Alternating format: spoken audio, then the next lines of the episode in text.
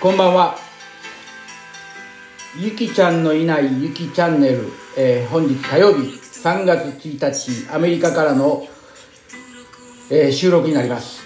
えー今、後ろにかけておりますのが、2020、あ、2020じゃない、11年、えー松山由紀子が、えーシャキラと一緒にやったラティノグラミーの曲ですね。アンテス・で・ラス・セイス。で、この冒頭でかかったことの音楽、まあ、ラテン音楽にはまず珍しいというか初めてだと思うんですけども、これって初めてじゃないんかな？おことが入ってる。で、そのラテンというところと着物、そして桜、その辺がすっごくアンマッチなマッチングをしてて、すごいなと。思ってます。で、こんなでかいね、えーまあ、ステージでやったっていうのを、まあ、後で教えてもらって、いや、すごいなと思ってるんですけども、普段、その、松山由紀子とおると、突拍子もないことをする時もあるし、非常にユニークなアーティストなのね。でもこういう場に行くと、大きく見えるんですよね。やっぱり堂々としてるっていうか、なんかやっぱり違う。で、まあ私は自分の弟がアーティストで、で、まあ日本の有名なアーティストさんと一緒にやってる。でもまあ彼はどちらかというとプロデューサーやからあんまり前に出ない。姉は姉でピアノ弾いてはったけどもそれもクラシックやから僕にとったらただの眠気を誘う音楽でしかなかったから昔はですから音楽からまあ僕は本当に遠ざかってたんですけどもこの松山由紀子というアーティストのマネージメントを始めてから音楽が非常に身近になってきた。で僕は全然自分では気づいてなかったんですよ。自分では気づいてなかったんですけどもその昔住んでたコロラド州のボールダーそこにカリブランチっていうのがあったんですよ。でそんなの名前は知ってるけれども全く興味もないっていうかなんなんそれっていう感じだったんですねところがどっこい、まあ、とんでもないアーティストが集まってるようなスタジオでそれも山の上、海抜2000、2200、300メートルあるところなんです。ですから空気は薄い。でも澄んだクリーンな空気。で、そこで音を奏でると、やはり音の流れが違うんですよね。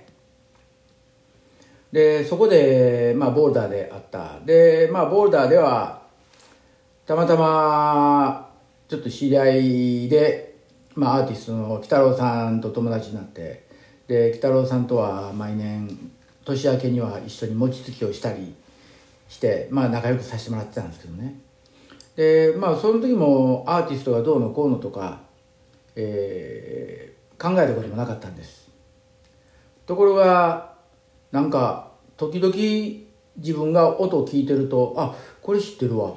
この曲も知ってるわ。っていうのが結構あって。えーその何て言うんでしょうね。不思議なものがありましたね。あとね僕は実はこの CCR というバンドが大日本の大学時代に聴いて知ってたんですよ。今何て言うんですかね。そのコットンフィールド。綿摘みの歌ですよこれ綿摘み。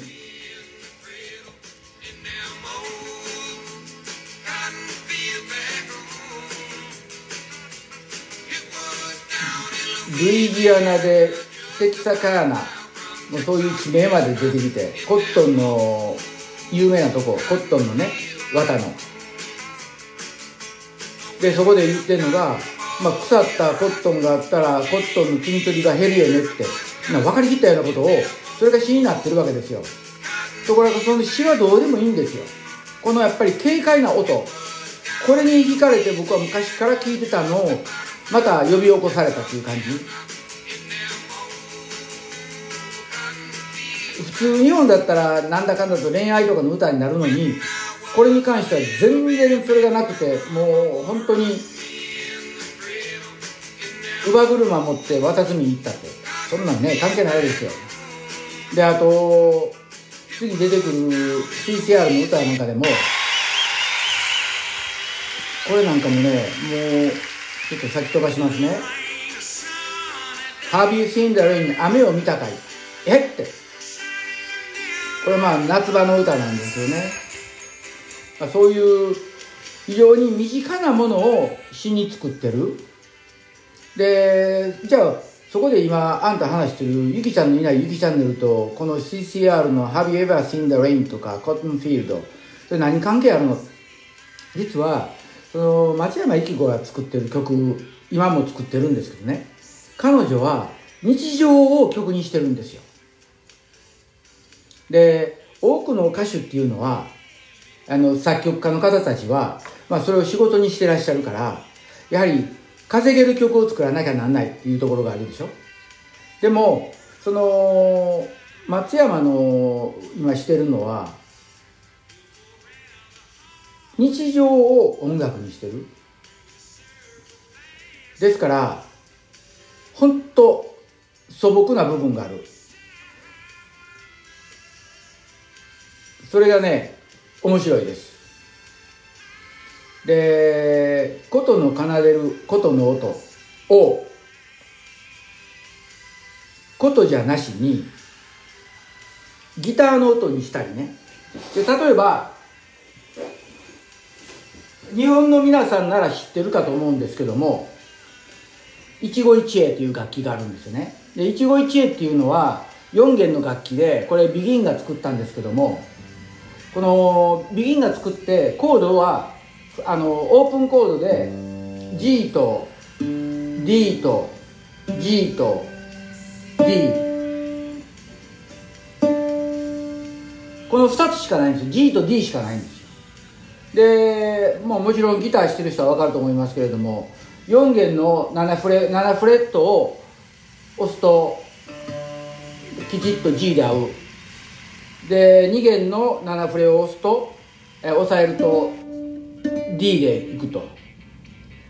で要はこの一期一会という楽器もうそのブリッジだけで弾けるわけですよ。下手すりゃ一つどっかカポつけとけばそれで簡単に曲が弾ける。そんな楽器なんですけども。僕は一期一会持ってないのでバリトンのウクレレのコード、え弦を変えてやってるんですけども。これ実はあのここで言うて黙っといてやっていうのもおかしいですけど松山知りませんのでちょっとこそっとねもうちょっと自分の耳を肥やそうと思って毎日頭に音だけ叩き込んでるんです。であと私の今座ってるデスクの下には花本があります。自分で作った。どっかで驚かしたろと思ってねやってるんですけども。まあまあそれはええとしてその音楽ってね本当日常をもっと素直に音楽を作っていくっていうところが面白いと思いますね。で僕はねあの松山に言った話でこれは絶対ゆきちゃんのテーマソングやなという曲があるんですよ。これね CCR の「ローダイ」こんなね馬鹿げた曲があるんですよ。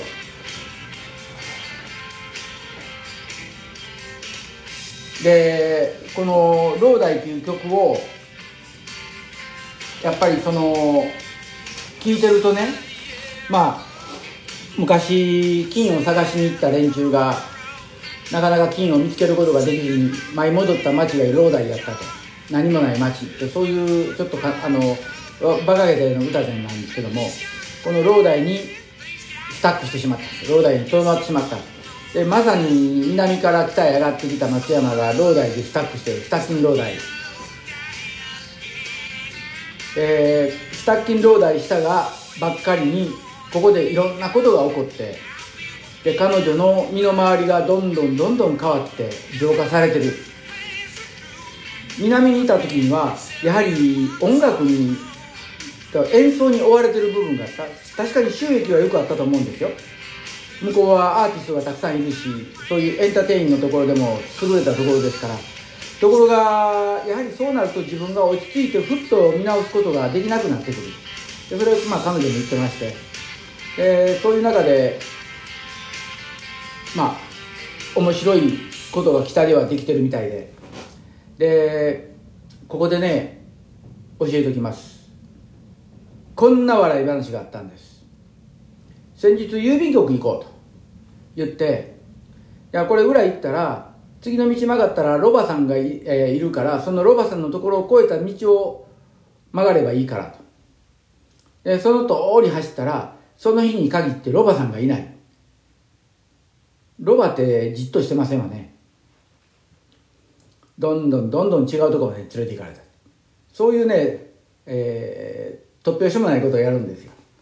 でも最近はなんかそのロバさんと仲良くなってロバと一緒に写メ撮ったりしてるみたいですけども、えー、そういう日常を音楽に作ってる松山由紀子の曲ぜひ皆さん聴いてください、えー、今面白いことをやってます。4月30日。一応4月30日。まだ暫定ですけども。断定はしてません、えー、私のジムでコンサートを行います。4時半ドアオープンの5時開演、えー、ちょっと面白いことをやろうと思っておりますのでぜひお越しください。それでは皆さんおやすみなさい。